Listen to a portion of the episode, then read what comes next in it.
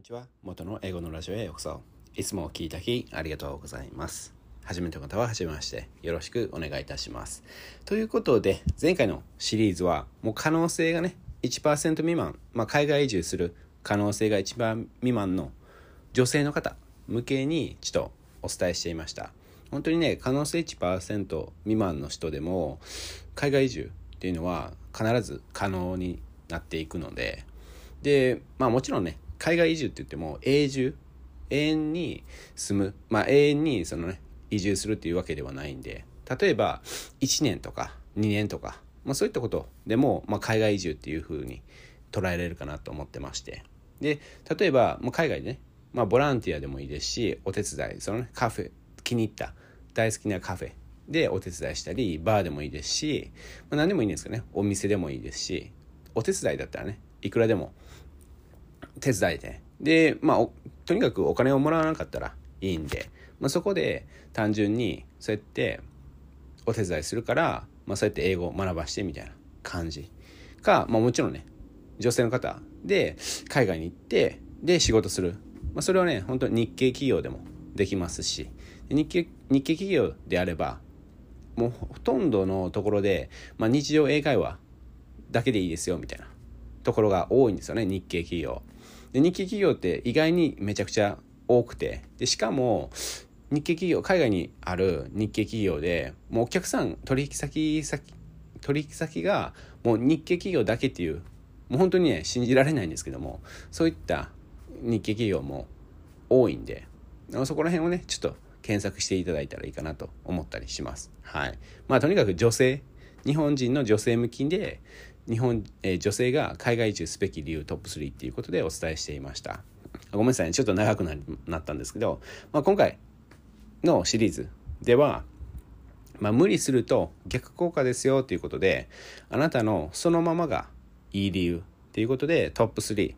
お伝えしていきます。はい。で、123お伝えしていくと、1えー、トップ3の1番目はナチュラルだけ意識で2番目。2番目はフェードアウトのみ。で3番目。3番目は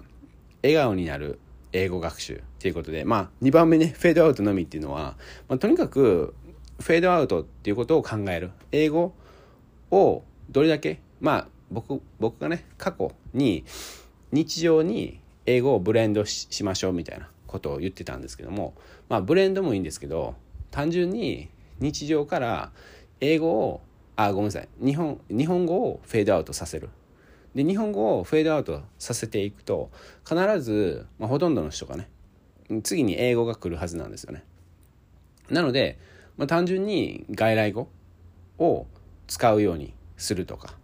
で本当にそれぐらいでいいんですよ。で他で言うと、まあ、単純にスマートフォンとかパソコンの言語設定を日本語から英語に。なのでメニューとかが全部英語になってしまうんですけどただそれは本当に完全無料にできますし、まあ、いつでも誰でもどこでもできるかなと思ってましてでしかもめちゃくちゃ効果的なんですよね。でテレビのメニューでも必ず英語があるはずなんで言語設定で。でそれを英語にしてみるとかね。もう全てを英語にしてみる。っていうのが本当にもう日本語をフェードアウトさせていくっていう風なこと例えばねシャンプーとかリンスとかもう何でもいいんですけどもそういった日用品をもう英語もう海外のものに海外のものを使うようにして、まあ、海外のものでもね日本語で書いてる場合が結構多いんですけどもあえてね海外コストコとかでね買うとまあ売ってるんかな。なんかコストコでシャンプーとかリンスとか買ったことないですけどもしあったらもしかするとね英語表記かもしれないですよね。で、そこら辺をちょっと深掘りしていきます。はい。で、とにかく、ナチュラルっていうこと。まあ、トップ3の1番目なんですけども、もうそのままでいいというか、あなたのそのままがいい理由っていうことで、やっぱりナチュラルに、その無理、無理に英語をしてしまうと、その反動があるっていうかね、ダイエットでも同じで、今まで例えば1日3食じゃなくて5食食べてた人がいきなりね1日1食とかすると、まあ、もちろんできるんですよ。でライズアップライズアップっていうねありますよねダイエットの。あれでもその有名な方々がやって本当に普通に痩せるんですけどただほとんどの人はもうリバウンドしてしまってでもうめちゃくちゃ食べてもう本当にもう戻る。そのななんですかね漫画とかでもうなんかもう力を吸われたみたいなね。ちょっと「ドラゴンボール」しか思い 浮かばないんですけどなんかね「ドラゴンボール」とかでなんかもうパワーを吸い取られたみたいなほにゃほにゃほにゃみたいななって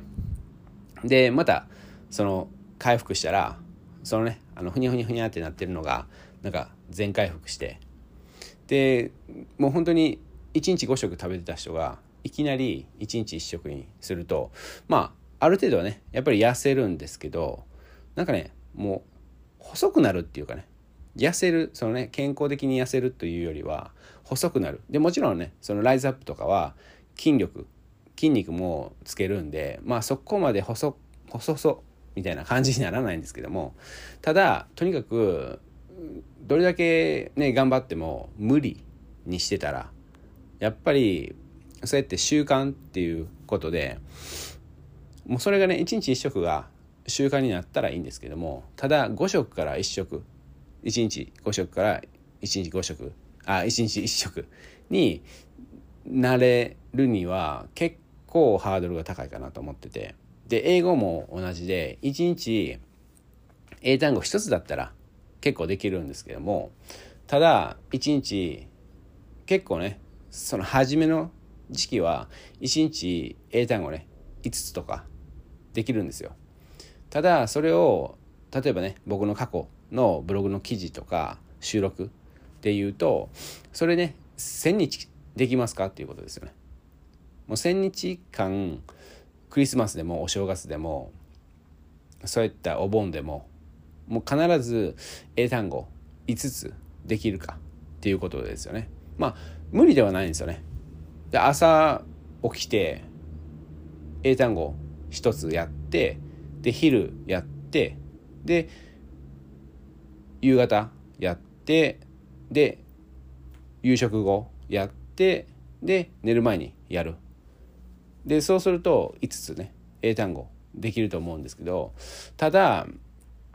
結局はそれをねクリスマスもできるかとかで忙しい時期もありますよね。で例えば月末とか結構忙仕事が忙しくってとか。で、まあ、お正月とかね意外に忙しかったりするじゃないですかお盆とか。親戚が来たりね。でそういった時でもできるかっていうとちょっと怪しい。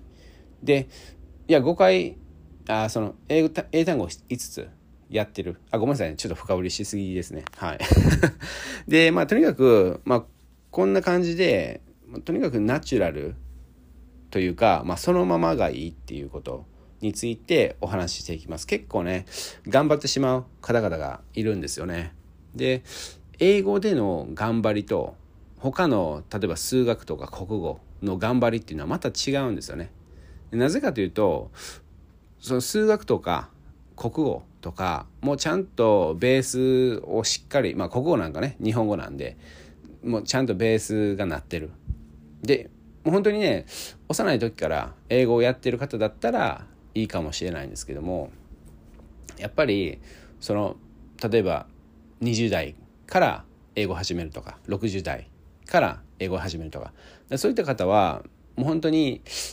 もうナチュラルにどうやってナチュラルに頑張りすぎずとかそういったことをちょっと工夫するそこから始める方がナチュラルにできるかなってまああなたのねそのまま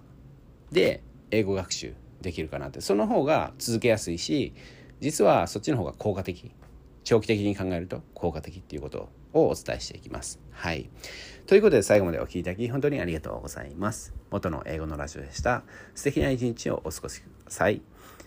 いいなと一瞬でも思ったら、いいね、フォロー、登録、友達、家族にシェアお願いいたします。それではまた。こんにちは。元の英語のラジオへようこそ。いつもお聴きいただきありがとうございます。初めの方は初めましてよろしくお願いいたします。ということで、前回の収録はいつも通りイントロダクションということでした。はい。で、ちょっとね、まあ深掘りしすぎた部分もあったんですけども、まあ、とにかくさらにちょっとねナチュラルだけ意識っていう、まあ、今回のねトップ3の1番目ですねを深掘りしていきます。はい。でとにかくもうナチュラルっていうことをもう毎日もう毎朝思うぐらいがちょうどいいかもしれないですね。もうナチュラルに英語学習するっていうことをもう唱える。もうもう本当にね冗談抜きで。冗談抜きで朝毎朝ね言ってから英語学習始めるとか。まあ英語学習始める前にそれねナチュラルだけ意識っていうかねまあナチュラルに英語学習するっていうことを声に出して言っていただきたいなと思ってるんですよね。でこれは結構ね英語って音楽その楽器を学ぶっていうことと結構似てるって言われてるんですけども、まあ、僕はね過去にスポーツとか思ってたんですけどまあ確かに楽器の方が似てるかなと思っててでなぜかというとスポーツは結局まあスポーツによりますけどもその体を使うとかでやっぱり年を重ねるごとにスポーツまあものによりますけどもやっぱりやっぱり不利な部分が出てきたりしますよね。で音楽だったら確かに例えばフルートとか結構ね練習したらまあまあ上手くなるっていうか。ただ、まあ、それでもね、まあ、音楽が、まあ、楽器が英語に似てるだけでやっぱりまた英語っていうのは特殊かなと思ってて。で本当にね音楽ほどそこまでコツとかいらないと思いますし。でやっぱり例えば、まあ、ドラムとかだったらね、まあ、ある程度できるかなと思うんですけどもただドラムでもね結構プロのプロの人とアマチュアの人と違いますし、まあ、ただ楽器をね単純にそのやってるだけで楽しいっていう部分もあるんで、まあ、そこはね英語と似てるかなとは思いますけどね。で英語の場合ね英会話ってなると結局は相手のことを知りながら見ながら英語まあ言葉のキャッチボールみたいなことをするんですけども、まあ、音楽とまあ音楽とスポーツの間とかまあそういった感じで考えていただいたらいいかなと思ってます。まあ、どっちにしろスポーツでも楽器でもねもうとにかくやってみようっていうふうなことですよね。とにかくトライしてトライしてトライしてで英語になるとなぜかというかそのね読み書きとか、まあ、単純に覚える作業でまあまあ例えば TOEIC 高得点取れたりねするんでなのでちょっとまた違うんですよね。でそこでやっぱり TOEICから始めてしまう日本人の方々が多いんでそこでもう本当にナチュラルっていう言葉のもう逆に言ってしまうもう単純にもう勉強してでやっぱり勉強するほど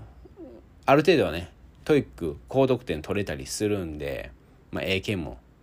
なのでそれで結局例えばで言うとの例えばで言うと総合格闘格闘技でまあ空手でもいいんですけども空手で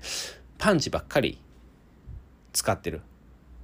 みたいな感じなんですね。蹴りは全く使わないみたいな。英語で言うとね。なので英語でその読み書きだけ。まあリスニングと、えー、リーディング。あリーディングとリスニングだけですね。IELTS だったら。とにかくリーディングとリスニングだけってなるともう空手で言うともうパンチしかできないみたいな感じで。まあパンチでもね十分じゃんっていう風なことは言われるかもしれないんですけどもただやっぱり空手っていうのは蹴りとかもねあの必要っていうか使うんで。まあテコンドーだったらねもう手はもう全く使わないんで蹴りだけですよねもうそれやったらいいかないいかなと思うんですけどただまあテコンドーでもねその回し回し蹴りができないとかかかと落としができないとかねそんな感じでやっぱりいろんなことができないと不利になったりするんですよね。で、まあ、英語の場合は、まあ、単純に英語やってるならやっぱり話したいとかね。必ずそうは思ってるんですよね。人間なんで。単純に、まあ、メッセージのやり取りだけでももちろんね幸せっていうかね楽しいっていうか面白いっていうかね。そうなるのは当たり前なんですけどただやっぱりその、まあ、今はねコロコロナの影響でそんな簡単に会ったり出会ったりできないんですけどもただやっぱり例えばオンラインでも相手の顔を見てで英語を使うみたいな。英語で喋る。でその方が絶対楽しいに大体決まってるんですよね。まあ普通にね別に英語じゃなくても、ね、日本語でもそうですよね。もうこの人好きだから会いたいとかね。顔見たいとか、まあ、そうなるに決まってますよね、まあ、そうなってない人はどんなね状況なのかちょっと想像つかないんですけども。でとにかくそうやってもうナチュラルに英語学習をやっているだけで本当にあこの人と喋りたいとか。で最近のね僕のツイートでゲームの話になってで、まあ、最近の僕のブログの記事とかで、まあ、ゲームの話結構してるんですけどもでそこでゲーム。で、まあ、オンラインゲームとかいろいろありますけども例えば RPG でね。RPG でレベルアップしてでまあファイナルファンタジーでもドラゴンクエストでもそのねその iPhone でできるそういったパズルゲームでも何でもいいんですけどもね。それで例えばパズルゲームやりたいっていう女の子とか、まあ、男の子でもどっちでもいいんですけどもがいてで教えてあげる。でそうするとあんまり英語っていうのは必要なくてでゲームのやり方を教えるとかそのコツを教えるだけなんで結構か本当に単純な英語で伝わる。というかもうねもう見せるだけで結構伝わる部分もありますし。でそれをやるともう単純に外国人さんも感謝するしもうありがとうみたいな感じで来ますし。でそういった後そうなった後に英語もうちょっとやりたいなとか思う。思わなかった思わなかったでそれでいいんですよね。ただそのそうやってねあ英語やりたいなって思った後に英語学習始めてももう全然遅くないんですよね。もう本当に遅くないというかもう本当にそっちの方がナチュラルでそっちの方がしんなそっちの方が自然。であナチュラルと自然同じなんですけどもそっちの方が本当にね効果的に英語学習ができる。でほとんどの人はもう単純に英語をしてその後何しようかなみたいな。そんな感じなんですよね。基本的に。なのでまあ昔の言葉昔の言い方で言うといい大学に行っていい会社に行ってみたいな感じ。結局いい大学に行った後に何しようかなみたいな。でまあもちろんねいい会社に入るためにいい大学に行ったかもしれないんですけどもただいい大学に行った時まあ高校時代とか中学校中学時代は結構猛勉強でそこまで考えれてないっていうかね深く考えれてないというか。で一旦大学に入ったらあ何しようかなみたいな感じでもうそこでストップしてしまう。まあ、実際に僕の友達でもいたんですけどもそういうふうに英語でもなるんですよね。猛勉強して TOEIC高得点取ってその後あ何だっけみたいな感じ。はい。まあとにかくナチュラルを意識していただいたら本当に効果的に英語学習できるかなと思っております。はい。ということで最後までお聴きいただき本当にありがとうございます。元の英語のラズでした。素敵な一日をお過ごしください。いいなと一瞬でも思ったら、いいね、フォロー、登録、友達、家族にシェアお願いいたします。それではまた。元の英語のラジオへようこそ。いつもお聴きいただきありがとうございます。初めの方は初めまして。よろしくお願いいたします。ということで、今回、まあ前回の収録では、もうとにかくナチュラルにっていうことナチュラルに英語学習するっていうことをちょっとね毎朝とか英語学習する前に唱えていただきたいなと。もう5回ぐらい3回3回5回10回。それぐらいね唱えるだけで本当に英語が続けやすいですし本当に英語学習が効果的になります。はい。もうそれはね本当に海外歴20年の僕は断言できますね。でそうなるあごめんなさい。はい。そこら辺をねちょっと深掘りしていました。で今回はあなたのそのままがいい。なのであなたのそのままがいい理由っていうことでトップ32番目。フェードアウトのみっていうことですね。でこれは、まあ、僕がね過去に日本語をあ日本語通常日常の生活に英語をブレンドしましょうとか日本語を冬眠させましょうとか なんかいろいろ言ってたんですよね。まあ日本語冬眠あ日本語冬眠って言った日はあ冬眠じゃなくてよかったなとか 思いましたけどね。でその後英語をブレンドさすっていうふうなことを思いついてまあ結構ねブレンドさすあしていただいて日常に英語をブレンドするように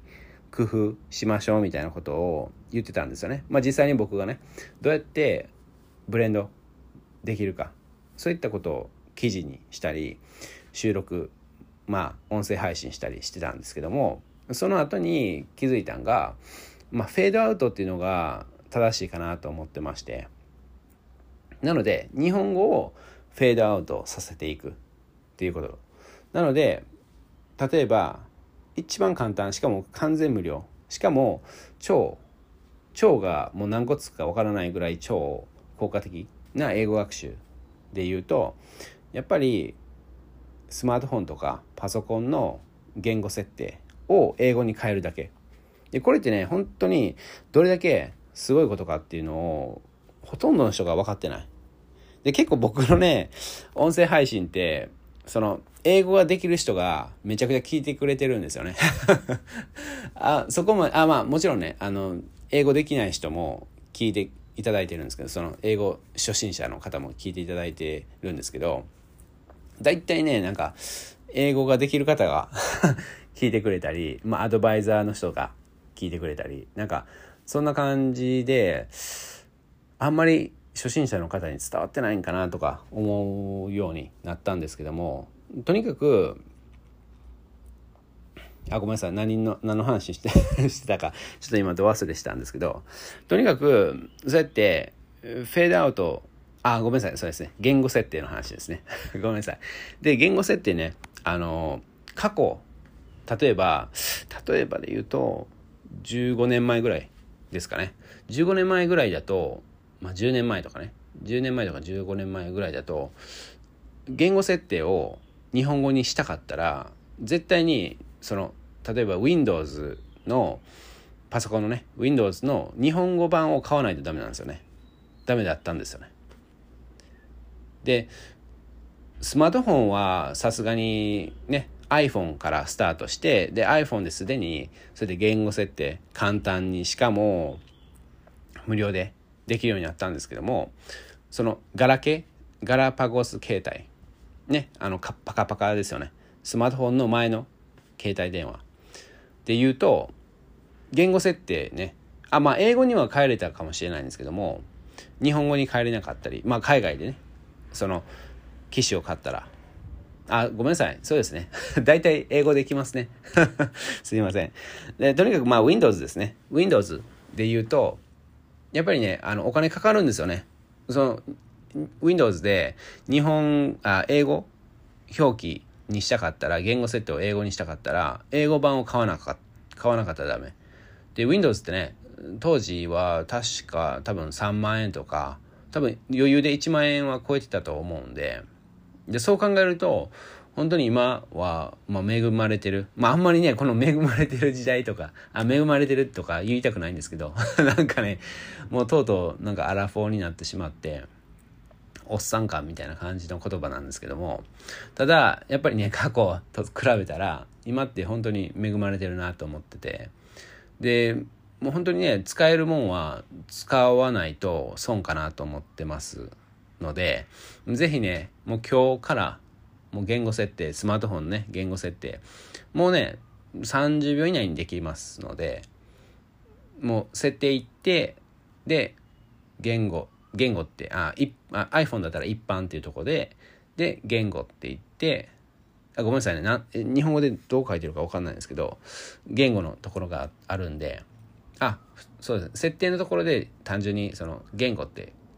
サーチしてもらったら多分出てくると思うんで。それでもう英語ってしちゃいましょう。はい。で無理ってなるかもしれないんですけども是非ねちょっとトライしていただいたらなって。それをするだけでね結構ねわからないメニューとかがあったらインターネットで調べる時も英語で調べたりまあ普通にね日本語で調べてもいいですけどね。はい。メニューその英語のメニューがわからない時でも例えば iPhone の方だったら iPhone でスペースでそのメニューのその言葉を書いてでとは意味とか書いたら結構ね出てくるんで。でとにかくそうやってフェードアウト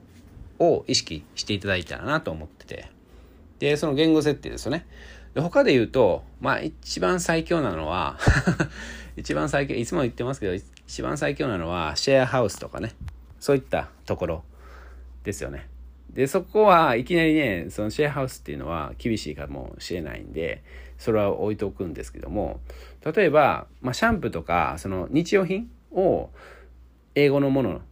英語表記のものにしてみたりね海外のものにしてみたりね。でそうすると結構ね英語が目につくようになる、まあ、ただそれだけだったら結構ね無意味っていう方もいるんですけどただとにかく日本語をフェードアウトさせていく。でそれだけで本当に十分かなって思うんですよね。まあ十分っていうかまあまずはそれっていうかね。で例えばやっぱり英語表記の日用品やってたらそういった場所に行くようになると思いますし。でわざわざねそうやって英語表記の英語表記の日用品が売ってる場所に行くっていうことは他の方々そのね英語に興味ある人とかで海外に興味ある人とかに出会えたりしますしそのスタッフさんとかねそのスタッフさんはやっぱりその英語表記の、ね、説明もできないとダメなんで、まあ、ある程度ある程度っていうかねほとんどまあ別に海外に行ったことない人でもそういった説明はできると思うんですけども、まあ、そういったね店員さんと仲良くなったりねそれでもいいかなと思ってますけどね。でそうやってとにかく日本語をフェードアウトさせていくとやっぱりそうやって英語にちょっとでも興味ある日本人に出会えたり海外に興味ある日本人に出会えたりでプラスやっぱ英語表記の日用品とか外国人さんがね買いに来てる場合もあるんででも店員さんがね外国人さんの場合もあるかもしれないですしでそういったことでやっぱりそうやって自然とナチュラルに外国人さんに会えるようになるかもしれないですよね。でそうやってとにかく日本語をフェードアウトさせてまあおうち留学とかね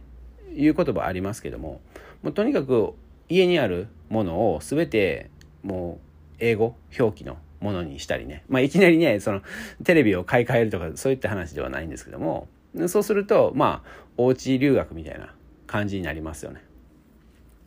でそういったことでとにかくナチュラルにちょっとねどんどんどんどん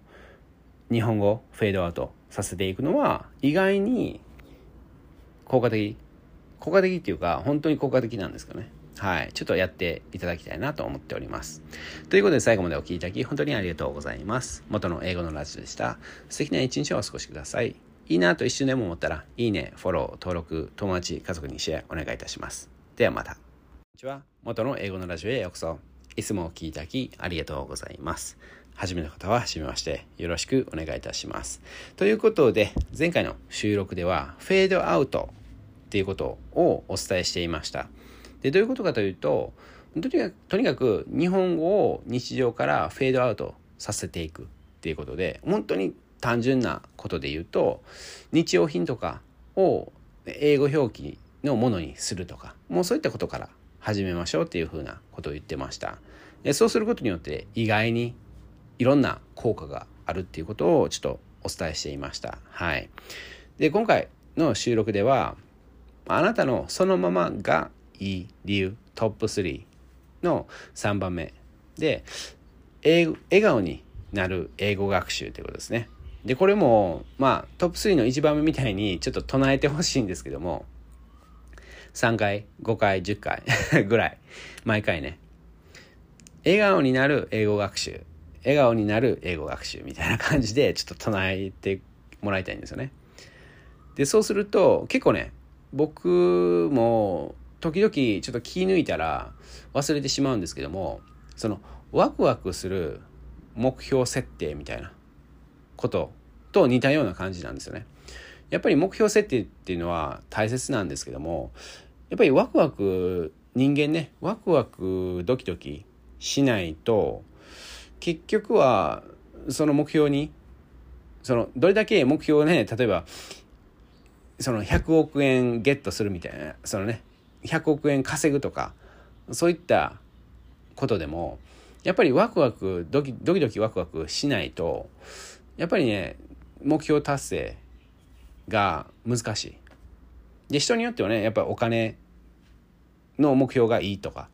ありますけども例えばまあベンツとか、まあ、フェラーリとかなんなあポルシェとか何でもいいんですけどもを買うみたいな。でそれでワクワクする人もいますよね。で他で言うと友達外国人さんの友達と一緒にバーベキューするとか海外旅行するとか国内旅行するとか結構ね 外国人さんと国内旅行したらめちゃくちゃ楽しいですよ。いつもね例えばまあ僕は大阪出身で京都に何回も行ったことがあってもうそういった場合でもやっぱ外国人さんと同じねいつもいつものその京都の京都旅行っていうかね京都その行った行くルートお構いとかね行くルートを外国人さんと一緒に行って行くだけでもう全然違いますよ。普通に楽しいしもう全然なんかもう撮る写真写真とかも全然違うんですよね。見返してみると。もうそんな感じでやっぱり何が何に対してワクワクするかっていうこと。外国人さんと本当にワクワクしますよ。本当に国内旅行。でどんだけつまらない国内あまたあそこみたいな。またあそこに行くのみたいな。そういった場所でも一人だけ外国人さん連れて行くともう全然違うんで是非ね試していただきたいなと思ってるんですけどとにかくそうやって目標設定とかもワクワクドキドキする。で英語学習もそうやって笑顔になる。でもうちょっと行くとまあワクワクドキドキする。ような英語学習。で何ですかね、まあ、例えば言うと、まあ、単純に海外の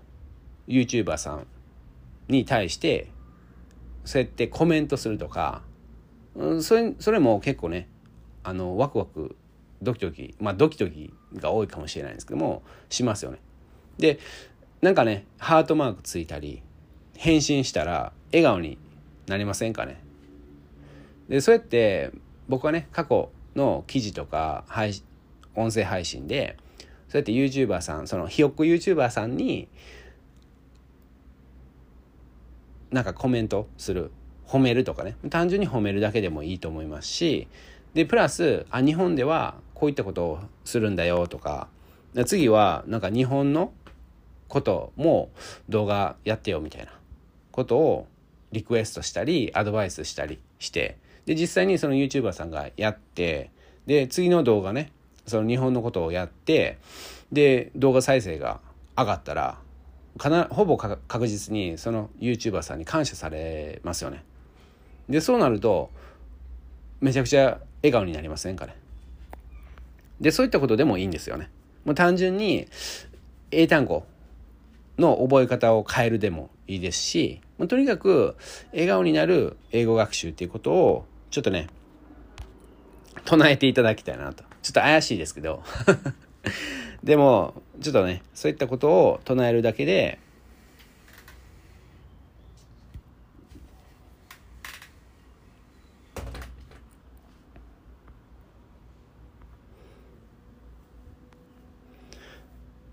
で結構ね目の周りに注目するっていうことも大切でで結構ね目の周りで英語がね続いてる人とかっていうと結構笑顔の人が多いんですよね。でそういったことでもうどんどんどんどん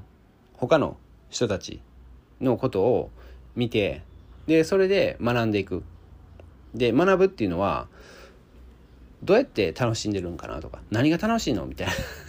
英語の何が楽しいんですかとかまあそういった聞き方でもいいと思いますよ結構ねきびあきつく言う。じゃあ結構ね英語を続けてる方で言うとえ？みたいな感じでびっくりされたりねするかもしれないしもうそうそうなんもう全然もう無理やりもう頑張って続けてるみたいなことも言うか言う人もいるかもしれないです。もうそういった人には元の英語のラジオでなんかね変なラジオがあってでなんか英語にあ笑顔になる英語学習っていうことをなんか10回ぐらい唱えろって。英語学習する前に10回ぐらい唱えてって言ってるんだけどもうおかしいでしょって。ただ実際にそれねあの頑張ってる人からするとああ確かになって思う方が多いと思います。特に TOEICとか英検やってる人とかね。もう笑顔にならない。 TOEICとか英検とかやってる人で笑顔にならないっていう人は本当に効果的に TOEICの勉強してると思います。だってね TOEICのテストを受けてる時笑顔にならなくてもいいですしね。僕は結構笑顔になってますけどね TOEICのテスト。1回1回、えー、2回か。1回はなんか強制的に会社に受けさせられてで2回目はなんかねもうちょっとなんか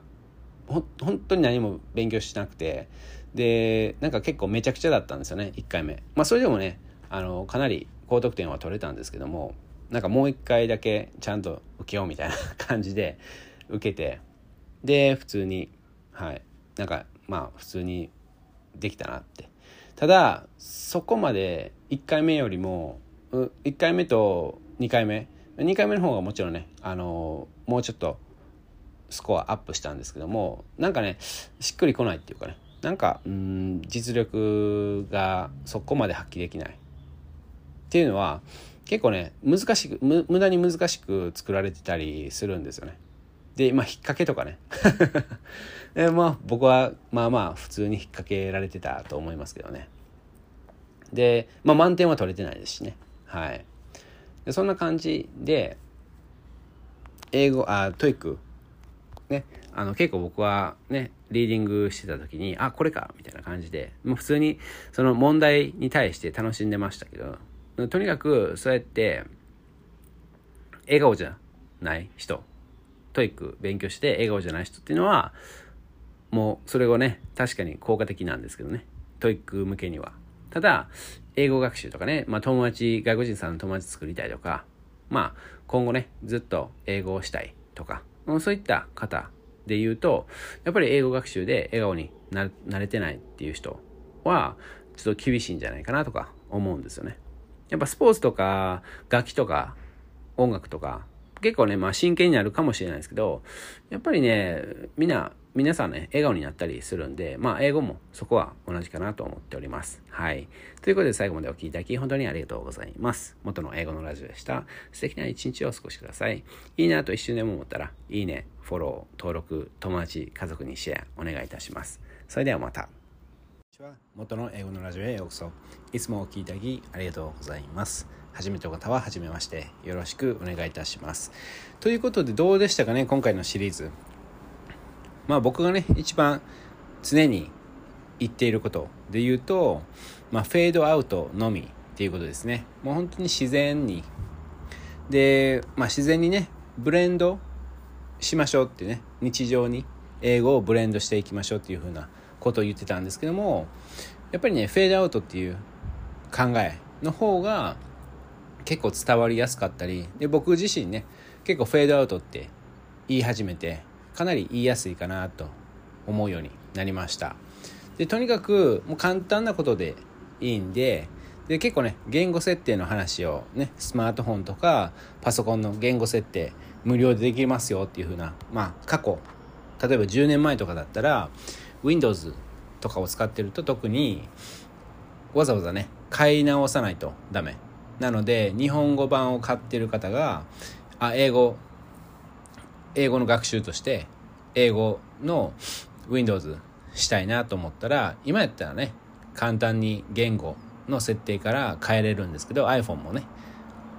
で過去まあ10年前ぐらいだったらわざわざね英語版を買わないと。だから当時はね多分3万円とかしてたんで3万円とか買いに行かないとダメ。でインストールしてみたいな。もうそこまでの手間。今だったらもう単純に多分30秒ぐらいでで例えば iPhone でも MacBook でも Windows でも単純に言語のところに行ってって多分1分以内にすぐにできることですよね。でそれを本当に週末だけとかねするとかで本当に何でもいいんで。でそれはちょっと難しかったっていう方であれば例えばもう何でもいいんですけどもそうやって日用品を海外のものにしてみるとかね。で別に高いものじゃなくてもね安いものでも海外のものありますよね。でそうやってもうどんどんどんどん日本語をフェードアウトさせていく。でそうすることによって結構慣れていくんですよね。その抵抗っていうのが結構日本人の方々が多いかなと思ってまして。で抵抗を少なくするにはちょっとずつでいいんでそうやってまあ結構ねそのシャンシャンプーとかリンスとか最初の方は見るけどそれ買った当時は見ると思うんですけどもリピートしていくとあんまりねその裏とかそのねシャンプーの使い方とかね皆さんも知ってるのでわざわざ使い方とか見ないでじゃないですか。でそういった感じでもうそこを英語にしてみる。最初だけねあのそうやってあ英語書いてるなっていう風なもうそれぐらいでいいです。でその後はもうそのまま放置みたいな。で結構ね友達が家に来た来たりまあ親でも誰でもいいんですけども友達でもあ友達でも兄弟でも親でもいいんですけども来た時にあ英語みたいな感じ。でその時にねまあ全然そうやってね英語の学習としてそういった英語表記の買ってるわけではないけどまあフェードアウト日本語をどんどんフェードアウトしていくんだっていう風な話をするとへえってなると思うんですよね。で他で言うとまあ何でもいいんですけどねまあそういった食パンでもね海外のあると思うんで海外のものにわざわざ切り替えたり、まあ、ちょっとね海外のものだったら高くなるかもしれないんですけどもまあそうやってねそこにそこを工夫するだけでも本当に英語学習になりますしでそうやってね多分半年とかやっていくと1年とかやっていくと結構ね英語に対して抵抗がほんまに本当に少なくなっていってでだんだんねそうやってあそういえばスマートフォンの言語設言語設定英語にするって言ってそれからあれから、まあ、1年経つなって思ったらちょっとやってみようかなって思ったりね。今からいきなりってなると結構ね抵抗があると思うんですけどもそうやって日用品とか、まあ、周りのもの、まあ、普通に日常の周りのものの日本語をフェードアウトしていったらかなりやりやすいやりやすくなるんじゃないかな。1年後ね。全然1年後ええー、って今からやりたいっていう方でもまあ一回ねやっていただいてで結構ね1週間ぐらいで1週間というかねまあ3日ぐらいでしんどくなる人も多いんですけどね。でそれはそれでいいんです。それはそれでしっかりとねいつも通り完全無料のマインドマップがあるんでそれに記入していただきたいですね。その記入を忘れてしまうとまあメモメモアプリでもいいんですけどもまあやっぱり英語学習っていうとマインドマップが効果的かなと思ってます。でそれをしないとやっぱり1年後その見返さないとね。あ1年前これやっとったんだ。やってたんだってね。例えばこのね収録聞いたあとまあ今からでもいいんですけどもそれ今ねこの収録止めてでもマインドマップに何月何日何曜日で元の英語のラジオ聞いてちょっと日用品だけでもちょっと日本語をフェードアウトさせるみたいな。それを書いていただくとそうやってねやっぱり記録になるんで。で成長記録っていうのはまあ思い出作りみたいなイメージでやっていただいたらいいと思ってて。あこの日もうそうやってやろうとしてたんだってね。そのやろうとしてるその数が増えるだけでも本当にね例えば何年後かにあこんだけやってたんだあやろうとしてたんだってね。もうそろそろやらないとみたいな感じで。僕結構今でもあるんですけどね。あ何回もね。特にブログだブログもそうなんですけどね。気が付いたら本当にね2年とか経っててあみたいな。でマインドマップ使作ってたんですよ。結構がっつりと。であもう2年間ね記憶が、ま、全くなくてブログのブログのブーすらね本当に記憶がなくて。であこんなやってたんだと思って。でもそろそろやるしかないやろって。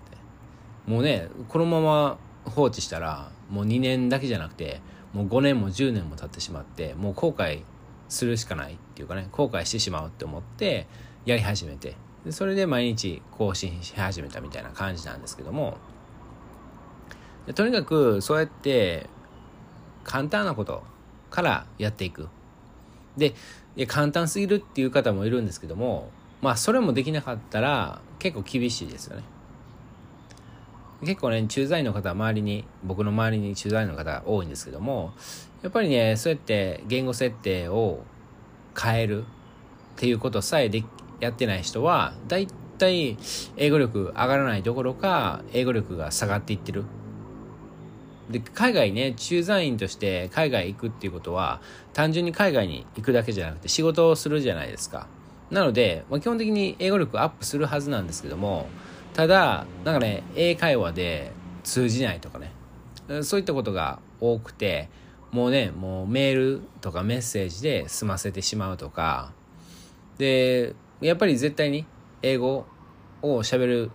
時っていうのはあるんでそういった時だけもう苦し紛れというかね。もう苦しいけどもうやる。でもうあとはメールでね補足説明するみたいな感じで終わらす。まあそれはそれでいいと思うんですけどただもう苦しそうやってね苦しみ続けるとやっぱりもう英語が嫌いになってで外国人が嫌いになってで海外が嫌いになるみたいな。もう国内旅行日本国内旅行だけでいいみたいな。まあそれもそれもそれはそれでねいいんですけども。ただちょっとね残念かなと思ったりします。はい。でまあね今回ねフェードアウトっていう話したんですけども、まあ、トップ3の1番目はナチュラルだけ意識っていうことで、まあ、単純にやっぱりナチュラルが一番健康的かなっていうふうに思ってます。で英語学習は特にナチュラルを意識できなかったらやっぱりね長期的に考えると不利かなと思ってます。で楽しみそのねもともとはそのね普通に考えたら楽しいんですけどそうやってナチュラルじゃなかったら楽しくないっていう風なことを思ったりねはいちょっとね気になった方は僕のブログの方も覗いてみてください。はい。ということで最後までお聴きいただき本当にありがとうございます。元の英語のラジオでした。素敵な一日をお過ごしください。ではまた。